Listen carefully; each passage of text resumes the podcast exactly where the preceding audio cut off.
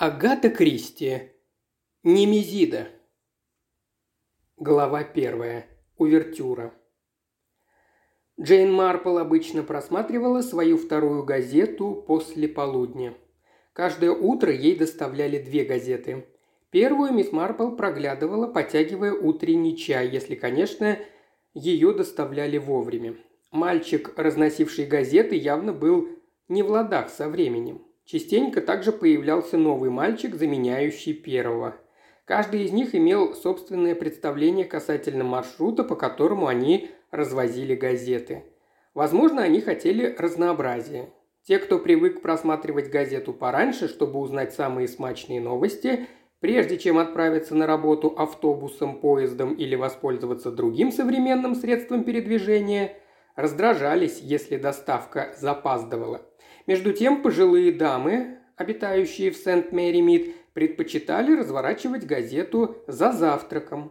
В этот день мисс Марпл уже успела прочесть первую страницу и несколько других статей ежедневной газеты, которые она иронично окрестила всякой всячиной, поскольку нынешний владелец Daily Newsgiver, к неудовольствию самой пожилой леди и ее приятельниц, печатал теперь заметки о мужских портных, дамских туалетах, конкурсах для детей, истории о разбитых девичьих сердцах и жалобные письма женщин.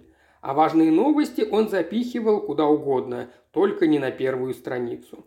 Как правило, туда, где их невозможно было найти. Мисс Марпл, будучи старомодной, желала, чтобы газеты соответствовали своему предназначению и сообщали настоящие новости. После полудня, покончив с ланчем и подремав минут двадцать в специально предназначенном для ее ревматической спины высоком кресле, мисс Марпл развернула «Таймс», чтобы не спеша прочитать ее. Нет, и «Таймс» теперь уже не та, что прежде. Более всего раздражало то, что в ней ничего не найти. А ведь как было раньше – Просматриваешь газету, начиная с первой страницы и зная, где искать нужные сведения и статьи по интересующим тебя вопросам. Вместо этого в традиционном расположении материалов «Таймс» появились какие-то нелепые перебивки текста.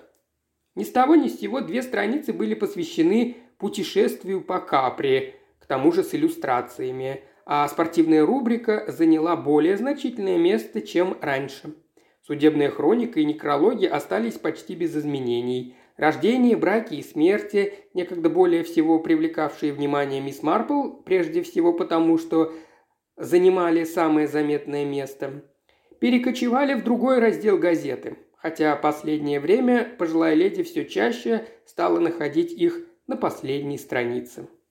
Прежде всего, мисс Марпл занялась главными новостями на первой странице, но не задержалась на них, ибо все это уже прочитала утром и к тому же в лучшем изложении.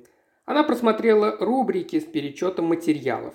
Статьи, комментарии, наука, спорт. Потом по привычке перевернула страницу и быстро пробежала глазами рождения, браки и кончины, после чего решила заглянуть туда, где печатались письма читателей. Там мисс Марпл всегда обнаруживала что-нибудь занимательное – Отсюда она перешла к судебной хронике, рядом с которой помещались также сведения об аукционах. На этой же странице часто встречались научные статьи, но мисс Марпл не собиралась их читать, ибо они редко были доступны ей. Просматривая, как обычно, сообщения о рождениях, браках и кончинах, мисс Марпл уже не в первый раз подумала – Право же, очень грустно сознавать, но всех теперь в основном интересуют лишь кончины. Дети по-прежнему появляются на свет, но имена их родителей вряд ли ей знакомы. Вот если бы рядом с именами новорожденных значились имена их бабушек, то, возможно, она и узнала бы кого-то к своей радости, и тогда, пожалуй, подумала бы, поразительно, у Мэри Грендергаст уже третья внучка. Мисс Марпл быстро и не слишком внимательно пробежала глазами колонку «Браки», поскольку дочери и сыновья ее старых друзей давным-давно уже поженились и повыходили замуж. Колонка кончины занимала ее куда больше, ибо она желала удостовериться, что не пропустила какое-нибудь знакомое имя. Аллоуэй, Ангопастро, Арден, Бартон, Бэтшоу, Бергуайзер. Господи, какая же странная немецкая фамилия. Кажется, он недавно приехал из Лица. Карпентер, Кемпердауэн, Клэк. Клэк? Уж не та ли Клэк, которую она знала? Нет, та как будто была Дженнет Клэк, откуда-то из Йоркшира. Макдональд, Маккензи, Николсон. Николсон? Нет, конечно, это не тот Николсон, с которым она была знакома. Ом, Ормерод. Мисс Марпл подумала, что это должно быть одна из тетушек. Да, наверное, Линда Ормерод. Нет, она не знала ее. Квонтрил? Боже, да это же, вероятно, Элизабет Квонтрил. 85 лет, ну разумеется. А она-то полагала, что Элизабет Квонтрил давно уже умерла. Удивительно. Прожила так долго, а ведь всегда была такой хрупкой. Никто не ожидал, что она столько протянет. Рейс, Редли, Рефьел. Рефьел? Что-то знакомое. Рефьел. Бетфорд Парк. Мэдстоун, Бетфорд Парк, Мэдстоун. Нет, мисс Марпл никак не могла припомнить этот адрес. Просят не приносить цветов. Джейсон Рефьел. Какое необычное имя. Видимо, она где-то слышала его. Росс Перкинс. Пожалуй. Нет, не то. Райленд. Эмили Райленд. Нет, нет. Мисс Марпл никогда не знала Эмили Райленд. Горячо любимая мужем и детьми. Что ж, очень мило или очень грустно. Как для кого? Пожилая леди равнодушно взглянула на кроссворд и отложила газету, недоумевая, почему ей так мучительно знакомо имя Рефил. «Ничего, потом вспомню», – сказала себе мисс Марпл, хорошо зная по опыту, какова память у пожилых людей. «Это всплывет, ничуть не сомневаюсь». Она посмотрела из окна в сад, потом отвела взгляд, пытаясь выбросить его из головы. Этот сад уже много лет доставлял ей большую радость, но стоил немалых трудов. Теперь врачи запретили мисс Марпл работать в саду. Она попыталась было воспротивиться этому, но в конце концов решила поступить так, как ей советуют. Мисс Марпл пристроила кресло так, чтобы не видеть сада, пока она твердо и четко не поймет, что именно ей там нужно. Вздохнув, она взяла рабочую корзинку и извлекла оттуда шерстяную детскую кофточку. Перед и спинка готовы, так что теперь можно приниматься за рукава», – сказала себе мисс Марпл. Нудная работа – вязать два совершенно одинаковых рукава. Да, самое нудное. Однако эта розовая шерсть очень приятного оттенка. Розовая шерсть. Так, с чем же это у меня ассоциируется? Да-да, с фамилией, которую я только что прочитала в газете. Розовая шерсть, синее море, Карибское море, песчаный пляж, яркое солнце. Я сижу с вязанием, и тут Конечно, мистер Рефил. Я тогда совершила вояж на Карибы. Остров Сент-Оноре. Это устроил мне мой племянник Реймонд. Мисс Марпл вспомнила Джоан, жену Реймонда. «Только не впутывайтесь ни в какие расследования убийств, тетя Джейн», – напутствовала ее Джоан. «Здоровье вам это не прибавит». Что ж, ей совсем не хотелось впутываться в расследование, но все же это случилось. Вот так-то. А все из-за отставного майора со стеклянным глазом, который уговорил ее выслушать несколько очень длинных и утомительных историй. Бедный майор. Как же его звали? Мисс Марпл напрочь забыла его имя. Мистер Рейфилл и его секретарша миссис... Миссис Уолтерс, да, Эстер Уолтерс и его массажист Джексон. Вот и вспомнила. Так-так, бедный мистер Рейфилл. Итак, мистер Рейфилл умер, Впрочем, он полагал, что это случится гораздо раньше. Именно так мистер Рефил сказал ей, однако он протянул значительно дольше, чем пророчили врачи. Да, этот человек был сильным, волевым и к тому же весьма богатым. Мисс Марпл погрузилась в размышления. Спицы ее мелькали, но вязала она автоматически.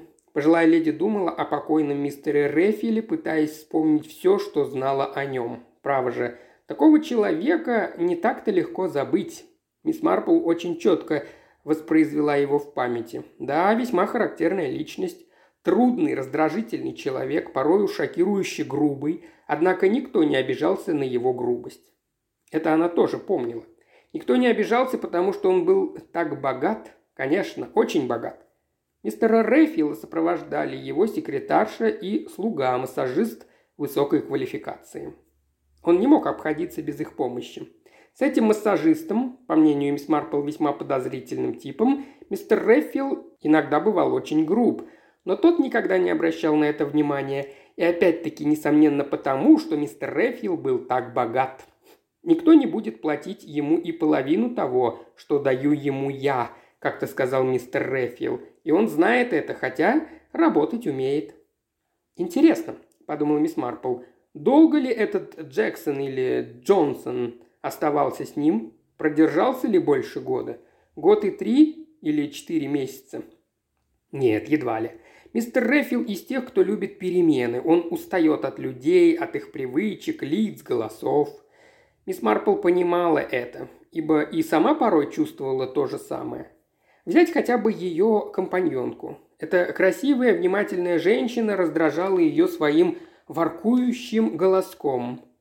«Ах», — сказала себе мисс Марпл, — «все изменилось к лучшему с того момента, как...» «О, Господи, как же ее имя? Мисс... Мисс Бишоп? Нет, не мисс Бишоп, конечно же. Из чего я вспомнила это имя? Бишоп. О, Господи, почему же это было так трудно?» Мысли мисс Марпл снова вернулись к мистеру Рефилу. Нет, массажиста звали не Джонсон, а Джексон, Артур Джексон. О, господи, я постоянно путаю имена и фамилии. И, конечно, я думала о мисс Найт, не о мисс Бишоп. С чего я взяла, что ее зовут мисс Бишоп? Из-за шахмат, конечно, ответила себе мисс Марпл. Вернее, из-за шахматных фигур. Конь, слон. Боюсь, в следующий раз я назову ее мисс Касл или мисс Рук. Впрочем, она вовсе не из тех, кто способен обманывать. Но как же звали ту хорошенькую секретаршу мистера Рефила? Ах да, Эстер Уолтерс. Правильно. Интересно, а как сложилась ее судьба? Завещал ли он ей деньги? Теперь, наверное, она унаследует много денег. «Мистер Рефил, припомнила мисс Марпл, — говорил мне что-то об этом, а может, сама Эстер?» О, Господи, какие забавные штуки выкидывает память, когда слишком напрягаешь ее. Эстер Уолтерс. Там, на Карибах, ей крепко досталось, но она, должно быть, оправилась. Она ведь, кажется, вдова. Мисс Марпл надеялась, что Эстер Уолтерс снова вышла замуж за какого-нибудь милого, красивого и надежного человека. Нет, это казалось маловероятным. Эстер Уолтерс, помнится, обладала просто гениальной способностью нравиться таким мужчинам, за которых лучше не выходить замуж. Мысли пожилой леди снова вернулись к мистеру Рефилу. Просят не приносить цветов. Нет, она и не думала посылать цветы на похороны мистера Рефила. Он мог бы, если пожелал, купить себе все оранжереи в Англии. К тому же их не связывали особо тесные отношения.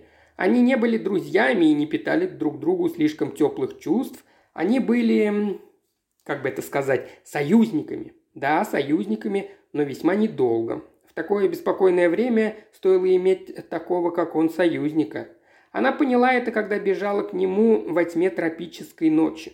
Да, на мне был тот розовый шерстяной, как это называлось во времена моей молодости. Ах да, шарф, похожий на шаль, и я обмотала его вокруг головы. Мистер Рефил тогда посмотрел на меня и рассмеялся. А позднее, когда я сказала одно слово, мисс Марпл улыбнулась этому воспоминанию. Он снова рассмеялся, но под конец уже не смеялся. Нет, он сделал впоследствии то, о чем я его просила. Ах!» Пожилая леди вздохнула. Это было очень волнующее приключение, о котором она никогда не рассказывала ни своему племяннику, ни дорогой Джоан. Зачем? Ведь они просили ее не делать этого, не так ли? Мисс Марпл тряхнула головой и тихо пробормотала. «Бедный мистер Рефил. Надеюсь, он не страдал?» «Должно быть, нет. Наверное, те дорогие врачи, которые пестовали мистера Рефила, не жалели для него наркотиков. А вот в те несколько недель на Карибах бедняга очень мучился. Боль почти не отпускала его. Мужественный человек. Мужественный человек. Мисс Марпл огорчила смерть мистера Рефила. Хотя он был немощен, старый болен, с его уходом, по мнению пожилой леди, мир что-то потерял. Конечно, она не знала его деловых качеств. Вероятно, мистер Рэфил был безжалостным, жестким, напористым и властным. Предпочитал нападать, а не защищаться, но... Но он был и надежным другом. В недрах его души таилась доброта, которую он старался никогда не показывать. Я восхищалась им и уважала его. Да, очень жаль, что мистер Рэфил умер. Надеюсь, он не слишком мучился и ушел из жизни легко. Теперь, несомненно, его кремируют, а на могиле поставят большое красивое мраморное надгробие. Интересно, был ли он женат? Мистер Рэфил никогда не упоминал ни о жене, ни о детях. Холостяк? А может, жизнь его была так наполнена, что он не чувствовал себя одиноким? Мисс Марпл долго еще сидела в кресле, продолжая размышлять о мистере Рэфиле. Она не предполагала встретиться с ним после возвращения в Англию и в самом деле больше уже не видела его. И все же между ними, как ей казалось, сохранялась какая-то странная незримая связь. Если бы только он напомнил о себе или предложил встретиться, возможно, связь, возникшая между ними, когда они спасли жизнь человека... Связь. «Разумеется», – подумала вслух мисс Марпл, пораженная внезапно посетившей ее мыслью. «Ведь не безжалостность соединила нас. Неужели я, Джейн Марпл, могла когда-либо быть безжалостной? Странно, почему это не приходило мне в голову? Полагаю все же, что я способна проявить безжалостность. Дверь открылась, и в комнату просунулась темная кудрявая голова Черри, преемницы мисс Бишоп. Нет, мисс Найт. «Вы что-то сказали?» – спросила Черри. «Я разговаривала сама с собой», – призналась мисс Марпл, размышляя о том, свойственна ли мне безжалостность. «Что? Вам?» – удивилась Черри. «Конечно нет, да вы сама доброта. И все же, полагаю, я могла бы проявить безжалостность, будь на то веская причина. А что вы называете веской причиной? Ну, если бы того требовала справедливость, пояснила мисс Марпл. Кажется, что-то похожее вы проявили, поймав Гэри Хопкинса, который издевался над кошкой. Никто и не думал, что вы способны на такое. Он до смерти перепугался и никогда не забудет этого урока. Надеюсь, Гэри больше не мучает кошек. Ну, если он и решится на это, то лишь убедившись, что вас нет поблизости». Черри улыбнулась. «По правде говоря, я уверена, что тогда вы перепугали и всех других мальчишек. Когда вы, кроткая, как ягненок, вяжете какую-нибудь шерстяную вещицу, никто и не заподозрит, что вы способны превратиться в разъяренную львицу. Мисс Марпл так и не удалось вообразить себя львицей, и она с сомнением посмотрела на Черри. «Неужели, – задумалась пожилая леди, – меня так раздражала эта мисс Бишоп Найт? О, Господи! Но почему я постоянно забываю имена?» Впрочем, выказывая раздражение, она обычно отпускала ироничные замечания. Левицы же едва ли бывают ироничны. Они прыгают на врага, рычат, рвут когтями свою жертву. «Не думаю, что когда-нибудь я вела себя подобным образом», – возразила мисс Марпл. Вечером, медленно прогуливаясь по саду, почтенная леди снова вернулась к этому вопросу. Возможно, взгляд ее упал на клумбу, засаженную львиным зевом. О, Господи, сколько же повторять старому Джорджу, что мне нравится ярко-желтый львиный зев, а не этот ужасный лиловый цвет, который так любят садовники. «Ярко-желтый», – громко сказала мисс Марпл. Ее восклицание привлекло внимание женщины, проходившей мимо ограды. «Прошу прощения, вы что-то сказали?» «Боюсь, я говорила сама с собой». Мисс Марпл обернулась. Эту женщину она никогда не видела, хотя знала почти всех в Сент-Меримит, по крайней мере, в лицо.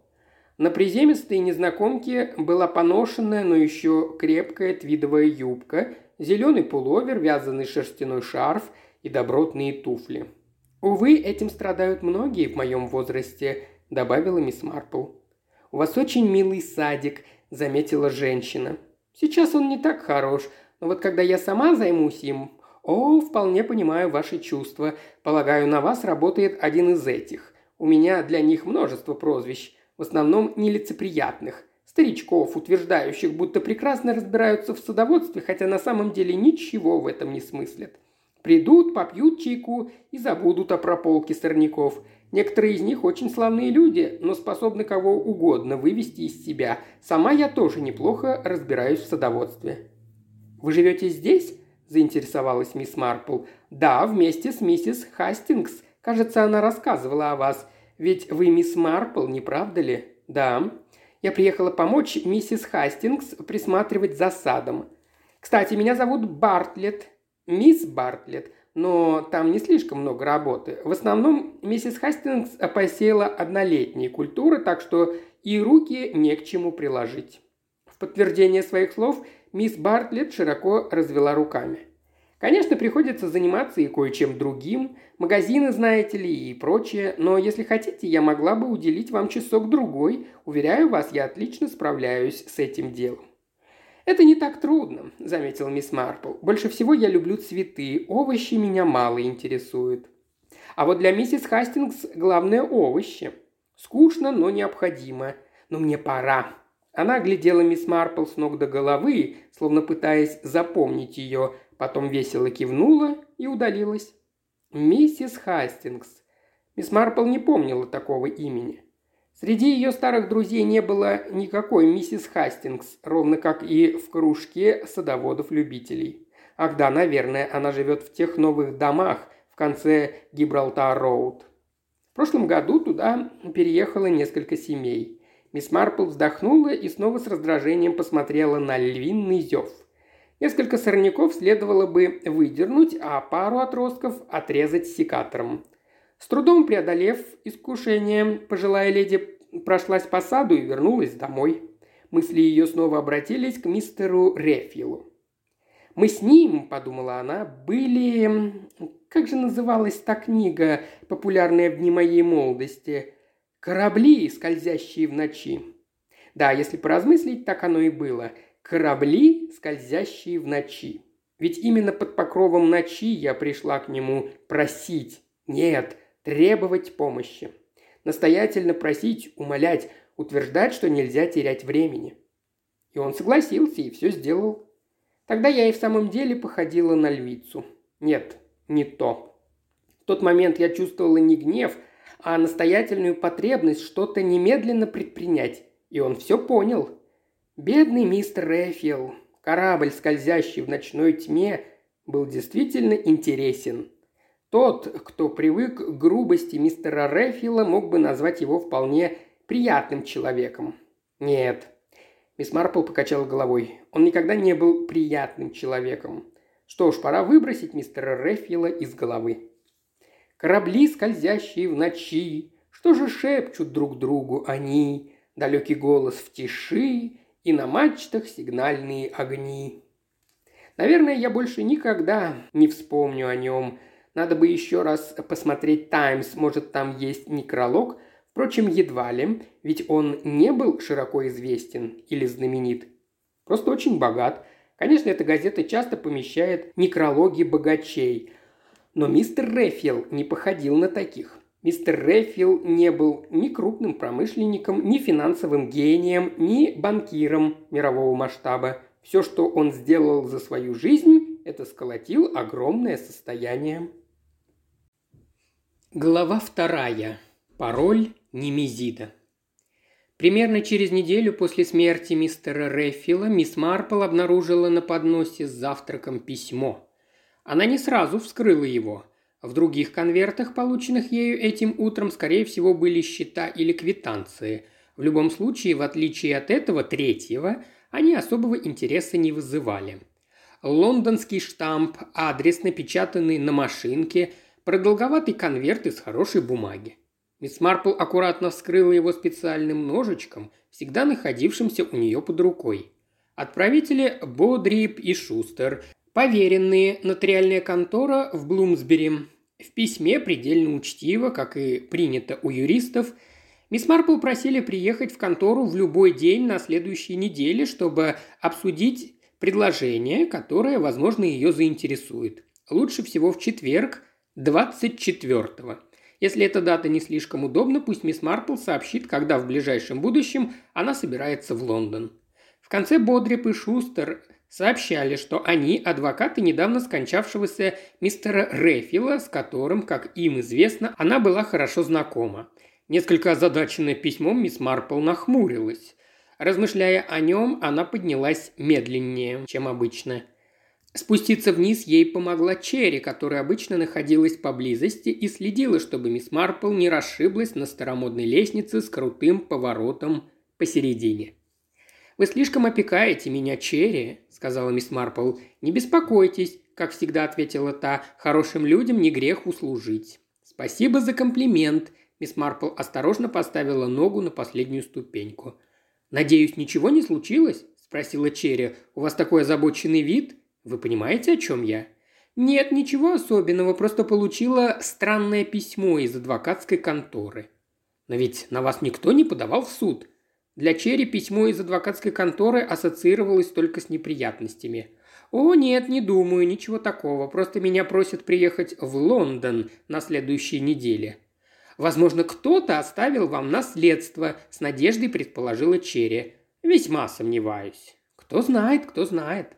Расположившись в кресле и достав из корзинки незаконченное вязание, мисс Марпл подумала, уж не завещал ли ей что-то мистер Рефил – даже предположение Черри меньше поразило почтенную леди, чем эта мысль.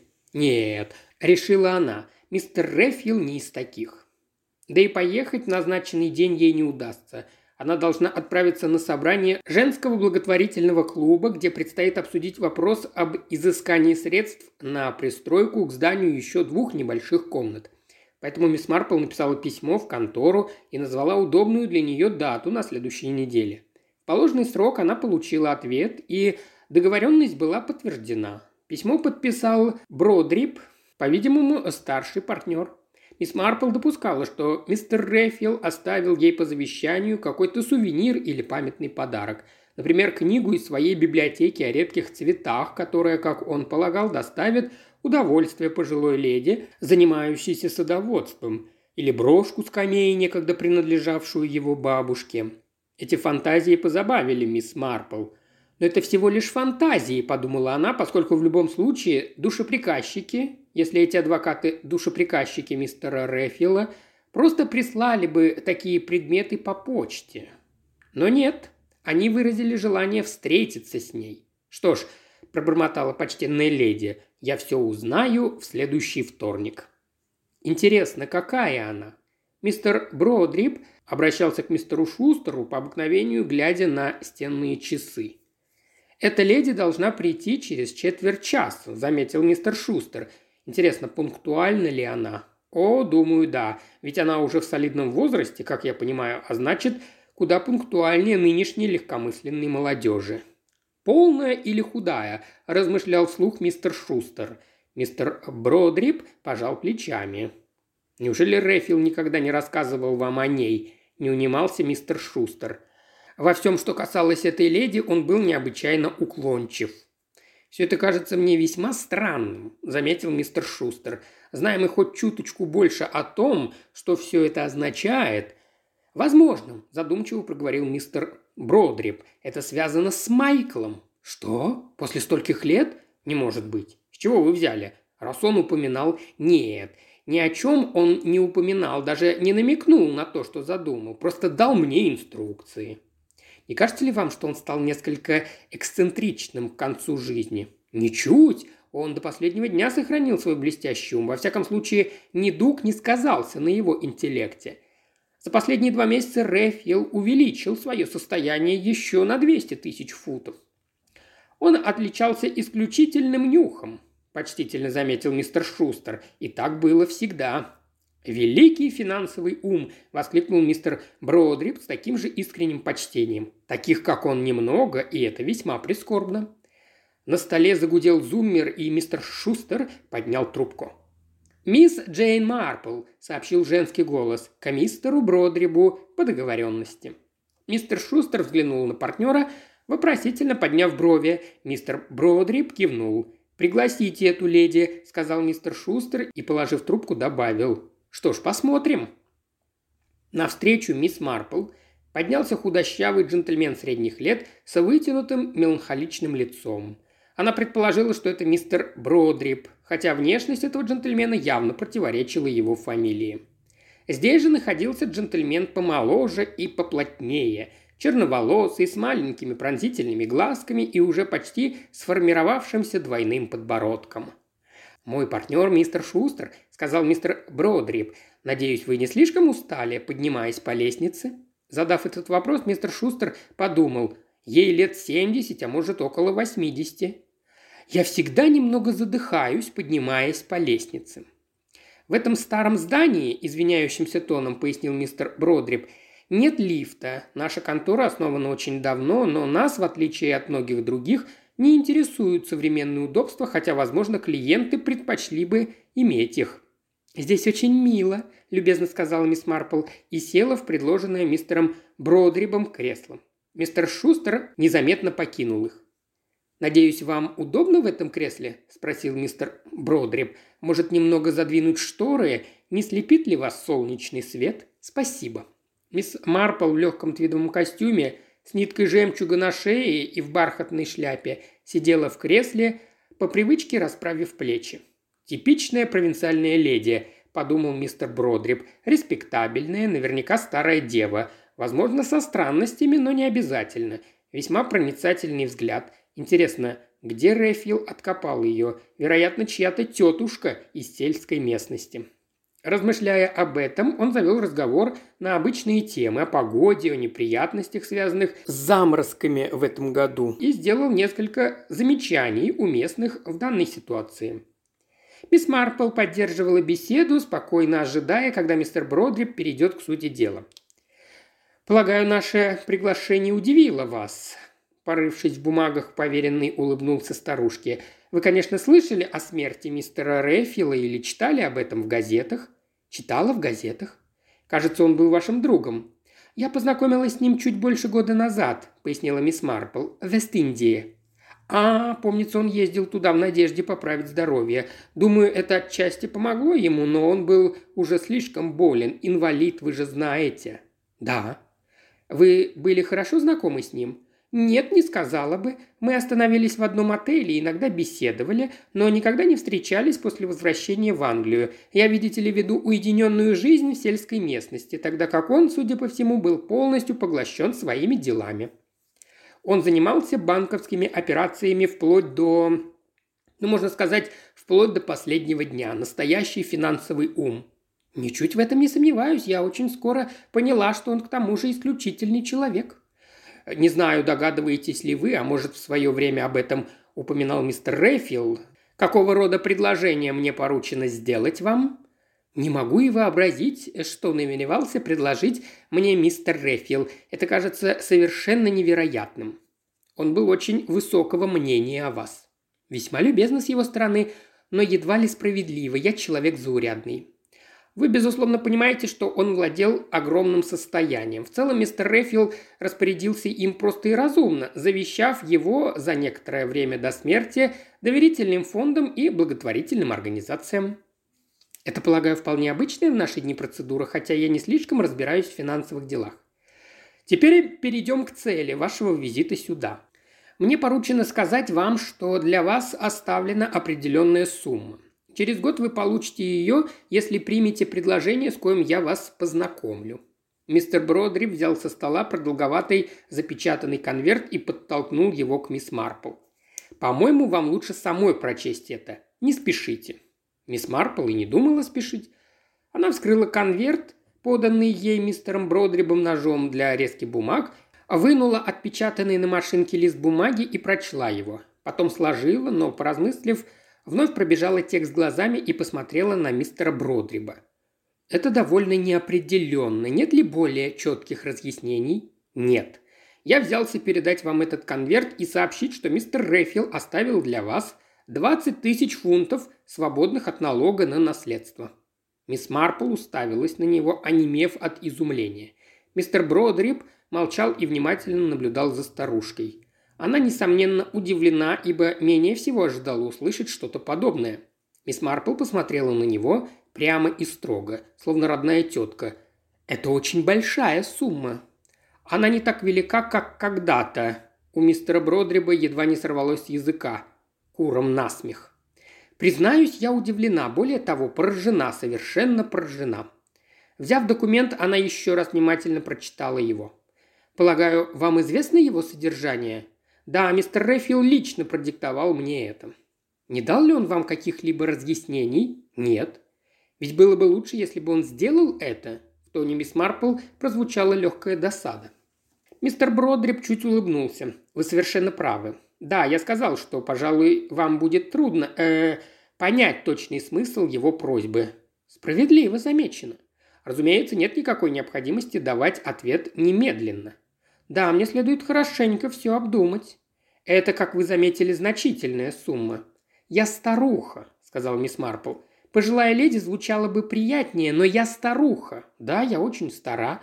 Вполне возможно, что я не проживу еще год и не получу эти деньги. Но даже если и проживу, весьма сомнительно, что мне удастся заработать их. Деньги не бывают лишними ни в каком возрасте, заметил мистер Бродрип. Вы правы. Я могла бы сделать пожертвования в различные благотворительные организации, представляющие для меня интерес. Кроме того, есть люди, которым хочется помочь – но не имеешь для этого возможности. И потом, не стану скрывать, я не отказалась бы от кое-каких желаний, которые мне до сих пор не удавалось осуществить. Думаю, мистер Рейфилл отлично сознавал, что столь неожиданный подарок может доставить пожилому человеку много радости. «Конечно», – согласился мистер Бродрип, – «например, заграничный круиз. Наши дни предлагают превосходные туры, театры, концерты, изысканный стол и винные погреба. Мои вкусы несколько скромнее. «Куропатки», – задумчиво проговорил мисс Марпл. «Сейчас очень трудно достать куропаток, они весьма дорогие. А мне так хотелось съесть целую куропатку одной. А каштаны в сахаре тоже дорогое удовольствие. Я редко позволяю себе это лакомство. Хотелось бы побывать и в опере, но для этого нужно взять такси в Конверт-Гарден и обратно, заночевать в отеле и заплатить за номера. Впрочем, не стану отнимать у вас время пустой болтовней. Я возьму этот документ и подумаю над предложением. Но что же все-таки заставило мистера Рефила? Нет ли у вас каких-то соображений на этот счет? Почему он сделал мне это предложение и почему полагал, что я смогу оказать ему услугу? Ведь мистер Рефил должен был понимать, что прошло уже больше года, почти два, с тех пор, как мы виделись с ним в последний раз. Я стала куда слабее физически и утратила прежние способности. Он пошел на большой риск, не сомневаюсь. Найдется немало людей, гораздо лучше меня, подготовленных к проведению подобного расследования. «По правде говоря, такая мысль поневоле приходит в голову», – признался мистер Бродрип. «Но он выбрал вас, мисс Марпл. Не сочтите это праздным любопытством, но не приходилось ли вам, о, как бы это сказать, расследовать уголовные дела?» Строго говоря, мне следовало бы ответить «нет», то есть я не была следователем, не служила ни в полиции, ни в магистратуре и не поддерживала связей ни с каким детективным агентством. Чтобы вы поняли, почему я считаю себя способной выполнить то, о чем просит меня мистер Рефил, скажу, что во время нашего пребывания в Вест-Индии мы оба приняли непосредственное участие в расследовании совершенного там преступления, невероятного и очень запутанного. И вы с мистером Рефилом разрешили загадку?» «Я бы не стала утверждать это столь категорично», – ответила мисс Марпл.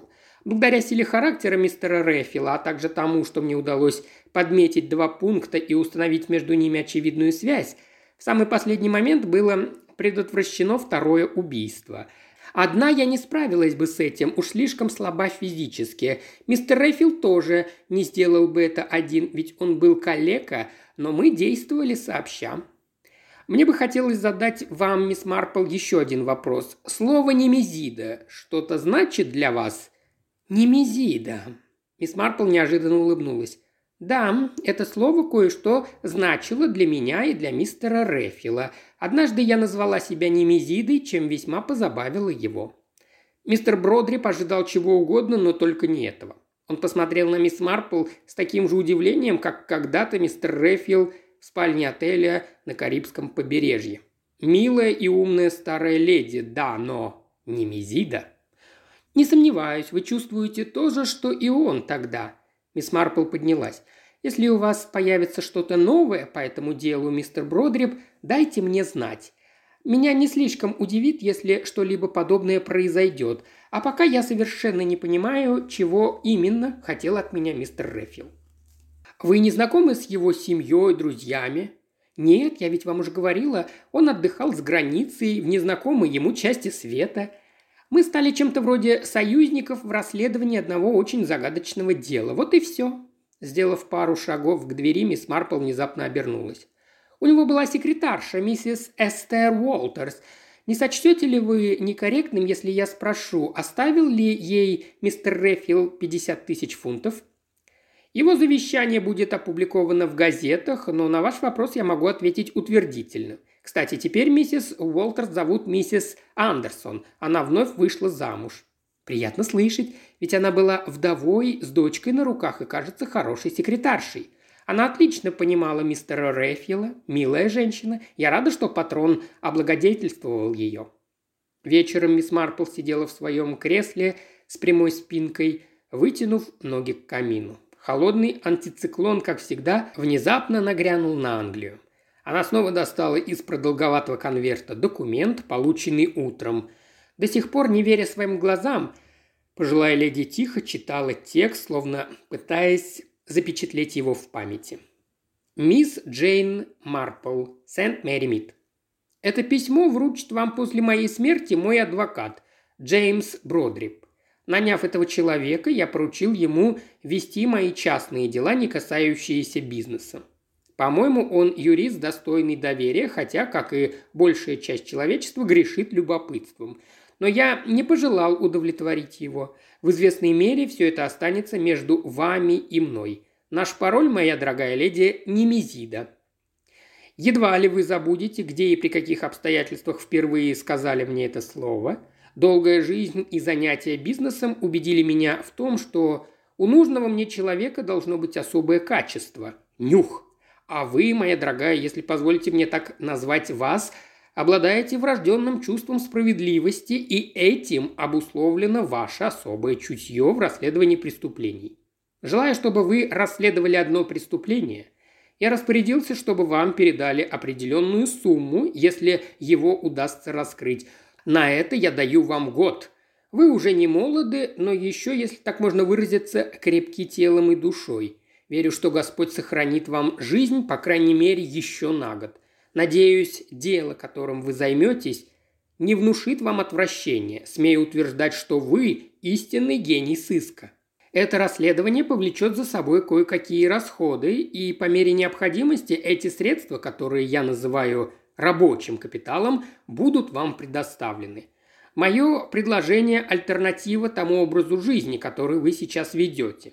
Я представляю, как вы сидите в удобном кресле, избавляющем вас от ревматических болей. Полагаю, все, кто достиг вашего возраста, страдают от той или иной формы ревматизма.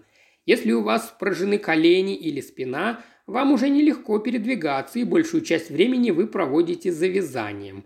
Я вижу вас так же ярко, как и в ту ночь, когда вы разбудили меня. Тогда на вас было что-то связанное из розовой шерсти – я представляю, как вы вяжете кофточки, шарфы и другие вещи, названия которых мне даже неизвестны. Если вы предпочтете заниматься вязанием, что ж, это ваш выбор. Если же решите послужить делу справедливости, надеюсь, оно заинтересует вас. Людские суждения как ручейки, а правда среди них как многоводный поток. Аминь. Глава третья. Мисс Марпл начинает действовать. Трижды прочитав письмо, мисс Марпл отложила его, чуть нахмурилась и погрузилась в размышления. Ее удивило, что в письме содержалось так мало полезной информации. Может, она еще получит дополнительные сведения от мистера Бродриба? Едва ли. Это явно не соотносилось с планом мистера Рефила. «И все же», – подумала мисс Марпл, с чего, черт побери, мистер Рефил взял, что я возьмусь за дело, практически ничего не зная о нем? Очень интересно. По зрелым размышлениям она решила, что именно в этом и состоял план мистера Рефила – заинтриговать ее. Мысли мисс Марпл вернулись к мистеру Рефилу и кратковременному общению с ним. Она вспомнила его немощность, вспыльчивость, проявление блистательного ума и своеобразный юмор. Да, он, несомненно, испытывал удовольствие, подшучивая над людьми, и подтверждение тому – это письмо. Мистер Рефил хотел сбить с толку мистера Бродриба и возбудить его любопытство. В письме не было и намека на то, каким именно делом ей предстоит заняться, так что оно ничего не подскажет. Очевидно, это и входило в планы мистера Рефила, подумала мисс Марпл. Но как же тогда догадаться, что он задумал? Нельзя же начинать действовать совершенно вслепую. Это все равно, что разгадывать кроссворд, не имея ключа. Но ключ должен быть. Мне необходимо узнать, что нужно сделать. Отправиться ли куда-то или остаться здесь, в Сент-Мэри-Мид, и попытаться, сидя в кресле и отложив вязание, разрешить загадку. А может, мистер Рефил хотел, чтобы я села на самолет или на пароход, пересекла океан, добралась до Вест-Индии или Южной Америки? Интересно, придется ли самой выяснить, чего от меня ожидают, или мне все это дадут какие-то инструкции? А вдруг мистер Рефил решил, будто я настолько умна, что справлюсь совсем сама? Нет, это вряд ли. Если он так думал, проговорил мисс Марпл, значит, все-таки впал в детство перед смертью. Впрочем, сама она в это не верила. «Я непременно получу инструкции», – размышляла вслух мисс Марпл.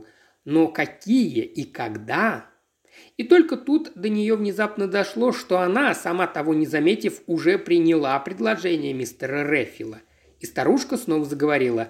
«Я верю в вечную жизнь. Не знаю, конечно, где вы находитесь, мистер Рефил, но не сомневаюсь, что где-то вы обитаете.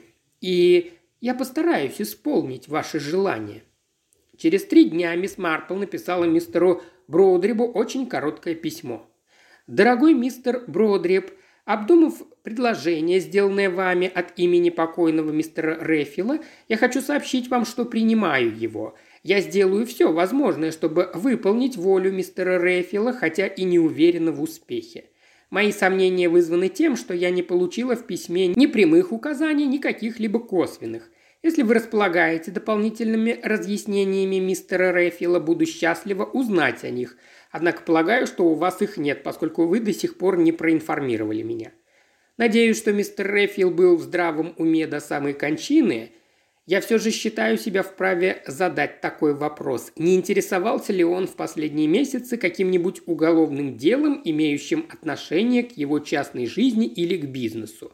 Не выражал ли негодование или неудовольствие по поводу какой-то возмутившей его судебной ошибки? Если что-то подобное было, думаю, у меня есть основания просить вас сообщить мне об этом. Не стал ли кто-нибудь из его родственников или близких – жертвой несправедливого приговора или чего-то подобного. Уверена, вам понятны причины, побудившие меня задать вам такие вопросы. Вероятно, и мистер Рефил ожидал, что я сделаю это с уважением, Джейн Марпл. Когда мистер Бродри показал это письмо мистеру Шустеру, тот, откинувшись на спинку кресла, присвистнул. Так она решила заняться этим делом, не так ли? Неугомонная старушка. Полагаю, она знает что-то об этом деле, верно? По-видимому, нет. Жаль, что и мы не знаем, вздохнул мистер Шустер. Странным он был человеком. Трудным, уточнил мистер Бродрип. Не имею ни малейшего представления о сущности этого дела, а вы? Я тоже. Видимо, именно этого он и хотел. Ну, мистер Рефил только еще больше все усложнил.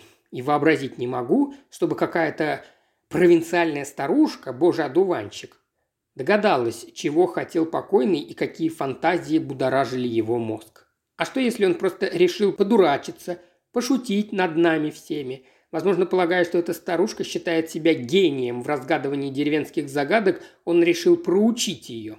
«Нет», – возразил мистер Бродрип, – «едва ли. Рефьил был не из таких. Но порой он был просто несносен. Да, однако. Мне кажется, в этом деле все серьезно. Что-то беспокоило Рефила. Черт возьми, я совершенно уверен, что-то беспокоило его. И он не сказал вам, что именно беспокоило его? Даже не намекнул? Нет. Тогда какого черта ожидать? Шустер вдруг умолк. Вряд ли он надеялся на успех. Вот и я думаю, как же старушка разберется во всем? А по-моему, это просто глупая шутка. Двадцать тысяч фунтов – не шутка. Да, но понимал ли он, что это ей не по силам? Нет, ответил мистер Бродрип. Тогда это было бы не по-джентльменски, и мистер Рефкил никогда бы не пошел на такое. Он, наверное, считал, что у нее есть шанс выяснить, в чем заключается задание и выполнить его. «А что делать нам?» «Ждать», – ответил мистер Бродрип. «Ждать развития событий. В конце концов, не будет же все стоять на месте». У вас наверняка где-то спрятан запечатанный конверт с другими распоряжениями, верно? Мой дорогой друг, мистер Рефил полностью полагался на мою порядочность и знал, что я умею хранить тайны. Эти запечатанные конверты предстоит вскрыть только при определенных обстоятельствах, но ни одно из них пока не возникло. И никогда не возникнет. На этом дискуссия закончилась. Мистеру Бродрибу и мистеру Шустеру повезло. Все свои силы и время они отдавали любимому делу. Мисс Марпл повезло меньше. Теперь она лишь вязала, размышляя о прожитой жизни, и выходила на прогулки, несмотря на периодические возражения Черри. «Вы ведь слышали, что говорит доктор? Вы не должны так себя утруждать». «Я хожу очень медленно», – заметила мисс Марпл, – «и ничего больше не делаю. То есть не копаю и не вырываю сорняки. Я лишь, ну просто переставляю ноги и при этом думаю о разных вещах». «Каких?» – заинтересовалась Черри. «Ах, как бы знать!» – загадочно ответила мисс Марпл и попросила Черри принести еще один шарф, поскольку поднялся холодный ветер. Чем же она так озабочена? Вот что мне бы хотелось выяснить, сказала Черри мужу, поставив перед ним тарелку с рисом и куриными почками. «Китайское блюдо», – пояснила она. Ее муж одобрительно кивнул. «С каждым днем ты готовишь все лучше». «Я беспокоюсь о ней», – сказала Черри. «Беспокоюсь, потому что она чем-то встревожена. Она постоянно думает о каком-то письме. Ей нужно одно – спокойно посидеть, взять новые книжки из библиотеки или пригласить к себе друзей. Она все время напряженно размышляет, продолжала Черри, вынашивает какой-то план. Да, что-то замышляет, ей-богу. Внезапно оборвав разговор о мисс Марпл, Черри взяла поднос с кофе, поднялась в комнату старушки и поставила его на столик.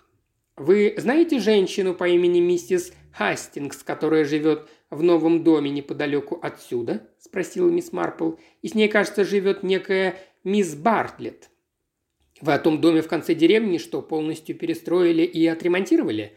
«Новые хозяева въехали в него совсем недавно. Я не знаю, как их зовут. А почему вы заинтересовались ими? В них нет ничего такого?» «Кстати, они не родственницы?» «Нет». «Почему же тогда?» – начала было мисс Марпл, но вдруг замолчала. «Что почему тогда?» «Ничего. Пожалуйста, уберите все с письменного стола и дайте мне ручку и пищую бумагу. Я хочу написать письмо». «Кому?» – полюбопытствовала Черри. «Сестре одного каноника», – ответила мисс Марпл. «Его зовут Прескотт». «Не тот ли это священник, с которым вы встречались за границей в Вест-Индии? Вы показывали мне его фотографию в альбоме?» «Да». «Вас ничего не беспокоит? А то с чего бы это вдруг вы вздумали написать священнику?» «О, я чувствую себя превосходно», – отозвалась мисс Марпл. «Просто мне очень хочется заняться одним делом, и я решила обратиться за помощью к мисс Прескотт». «Дорогая мисс Прескотт», – начала писать мисс Марпл, – «уповаю на то, что вы еще не забыли меня. Я познакомилась с вами и вашим братом в Вест-Индии, если помните, в Сент-Оноре. Надеюсь, наш дорогой каноник чувствует себя хорошо и не слишком страдал от астмы в прошлую холодную зиму. Не окажете ли мне любезность и не сообщите ли адрес миссис Уолтерс, Эстер Уолтерс? Полагаю, вы помните ее по тем дням, что провели на Карибском побережье. Она была секретаршей мистера Реффила. Тогда миссис Уолтерс дала мне свой адрес, но, к сожалению, я потеряла его. Мне очень хочется написать ей письмо, поскольку у меня есть кое-какие интересные для нее сведения по садоводству. А в ту пору она спрашивала меня об этом, но тогда я не смогла ответить ей. До меня дошли слухи, что миссис Уолтер снова вышла замуж. Впрочем, тот, от кого я узнал это, едва ли хорошо информирован. Возможно, вы слышали о ней больше. Надеюсь, моя просьба не слишком обременит вас. Передайте мой нижайший поклон вашему брату. С наилучшими пожеланиями. Искренне ваша Джейн Марпл. Отправив письмо, мисс Марпл приободрилась. «По крайней мере», — сказала она себе, — «я хоть что-то начала делать. Не стоит тешить себя надеждами, но вдруг что-нибудь да получится. Энергичная мисс Прескотт ответила быстро. «Сама я не получала никаких вестей от Эстер Уолтерс, но, как и вы, слышала о ней. Один из моих знакомых прочитал в газете о том, что она снова вышла замуж. Теперь ее фамилия, кажется, миссис Алдерсон или Андерсон. Адрес же Уинслоу Лодж, неподалеку от Элтона, графство Хэмпшир. Брат просил передать вам лучшие пожелания. Как грустно, что нас разделяет такое расстояние. Мы живем на севере Англии, а вы южнее Лондона. Надеюсь, что мы все же еще увидимся. Искренне ваша Джоан Прескотт. «Уинслоу Лодж, Элтон», – пробормотала мисс Марпл. «Не так уж далеко отсюда. Не так уж далеко. Пожалуй. Не знаю, может и в самом деле поступить именно так. Взять такси? Несколько экстравагантно, но даже если эта поездка ничего не даст, мне все равно возместят расходы. Но стоит ли предупредить ее заранее или же приехать без предупреждения? Бедная Эстер, вряд ли она вспоминает меня с любовью. Мисс Марпл погрузилась в воспоминания. «Неужели, — подумала она, — я спасла жизнь этой женщины там, на Карибском побережье, лишь за тем, чтобы в ближайшем будущем ей опять угрожала смертельная опасность?» Во всяком случае, так рассуждала мисс Марпл, но едва ли это приходило в голову самой Эстер Уолтерс. «Замечательная женщина», – продолжала уже вслух мисс Марпл, – «такая милая, из тех, кто скоропалительно выходит замуж, но брак всегда оказывается неудачным. По правде говоря, мужья таких женщин обычно и становятся убийцами. Я все еще считаю, пожилая леди понизила голос, что все же спасла ей жизнь. Да, я почти уверена в этом, но сомневаюсь, что она с этим согласна. Миссис Уолтерс, вероятно, недолюбливает меня, поэтому мне будет трудно использовать ее как источник информации. Что ж, Попытка не пытка, уж лучше это, чем сидеть и ждать, ждать, ждать. Неужели мистер Рэфил и в самом деле решил подшутить надо мной, написав это письмо? Особой добротой к людям он, конечно, не отличался, порой ему было наплевать на чувства других. «Во всяком случае», – произнесла мисс Марпл, глядя на стенные часы и размышляя, не пора ли ложиться спать, когда задумываешься о чем-то перед сном, довольно часто во сне приходит ответ на вопрос как знать, может, это сработает.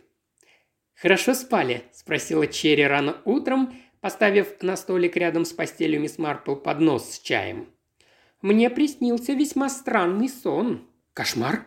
«Нет-нет, ничего подобного. Я беседовала с кем-то, кого почти не знала. Просто беседовала. Потом, подняв глаза, увидела, что это не та особа, с которой я разговаривала, а кто-то другой. Очень странно. «Все смешалось», – услужливо заключила Черри. «Это кое о чем мне напомнило, вернее, о ком-то, кого я когда-то знала. Пусть мистер Инч приедет сюда в половине двенадцатого». Инч был частью прошлого, мисс Марпл. Сам мистер Инч, первоначально владелец Кэба, умер. Его успешно заменил сын, юный Инч, которому в ту пору было 44. Превратив конюшню в гараж, он купил два старых автомобиля – После его кончины здесь были машины Пина, такси Джеймса и автомобиль Артура, но старые обитатели по-прежнему пользовались фамилией Инч. «Уж не в Лондон ли вы собрались?» «Нет, не в Лондон. Пообедаю я, наверное, в Халсмере». «Что вы задумали?» Черри насторожилась. «Хочу нагрянуть без предупреждения к одной моей знакомой, сделав вид, будто совершенно случайно оказалась в тех краях. Сделать это не так-то просто, но, надеюсь, мне удастся» половине двенадцатого такси остановилось у двери. «Пожалуйста, позвоните вот по этому номеру». «Черри», – попросила мисс Марпл, – «и спросите, дома ли миссис Андерсон. Если трубку возьмет она сама или ее позовут к телефону, скажи, что ты секретарша мистера Бродриба, который хочет поговорить с ней. Если же миссис Андерсон дома не окажется, узнай, когда она вернется». «А если она мне ответит?» Спроси, в какой день на следующей неделе миссис Андерсон сможет приехать в Лондон и встретиться с мистером Бродрибом в его конторе. Хорошенько запомни ее ответ. И чего вы только не придумаете? Зачем все это нужно? Почему вы хотите, чтобы именно я сделал это? Человеческая память устроена очень интересно, заметила мисс Марпл. Порой мы вспоминаем голос, хотя не слышали его много лет. Так ведь это мисс, э, как там ее, никогда не слышала мой голос? «Конечно, вот поэтому именно ты и позвонишь ей». Черри запомнила указания хозяйки. Миссис Андерсон дома не оказалась, она ушла за покупками, но вернется к обеду и пробудет дома весь день. Что ж, это намного упрощает дело, с облегчением вздохнула мисс Марпл. Такси уже здесь? О, да. Доброе утро, Эдвард, сказала она водителю, которого на самом деле звали Джорджем. «Пожалуйста, доставьте меня по этому адресу. Поездка займет не более полутора часов. Экспедиция началась». Уважаемый слушатель, ты прослушал ознакомительный фрагмент аудиокниги. Желаешь продолжить слушать аудиокнигу? Тогда подписывайся на канал Ильи Кривошеева на Бусте. Ссылка на канал в описании.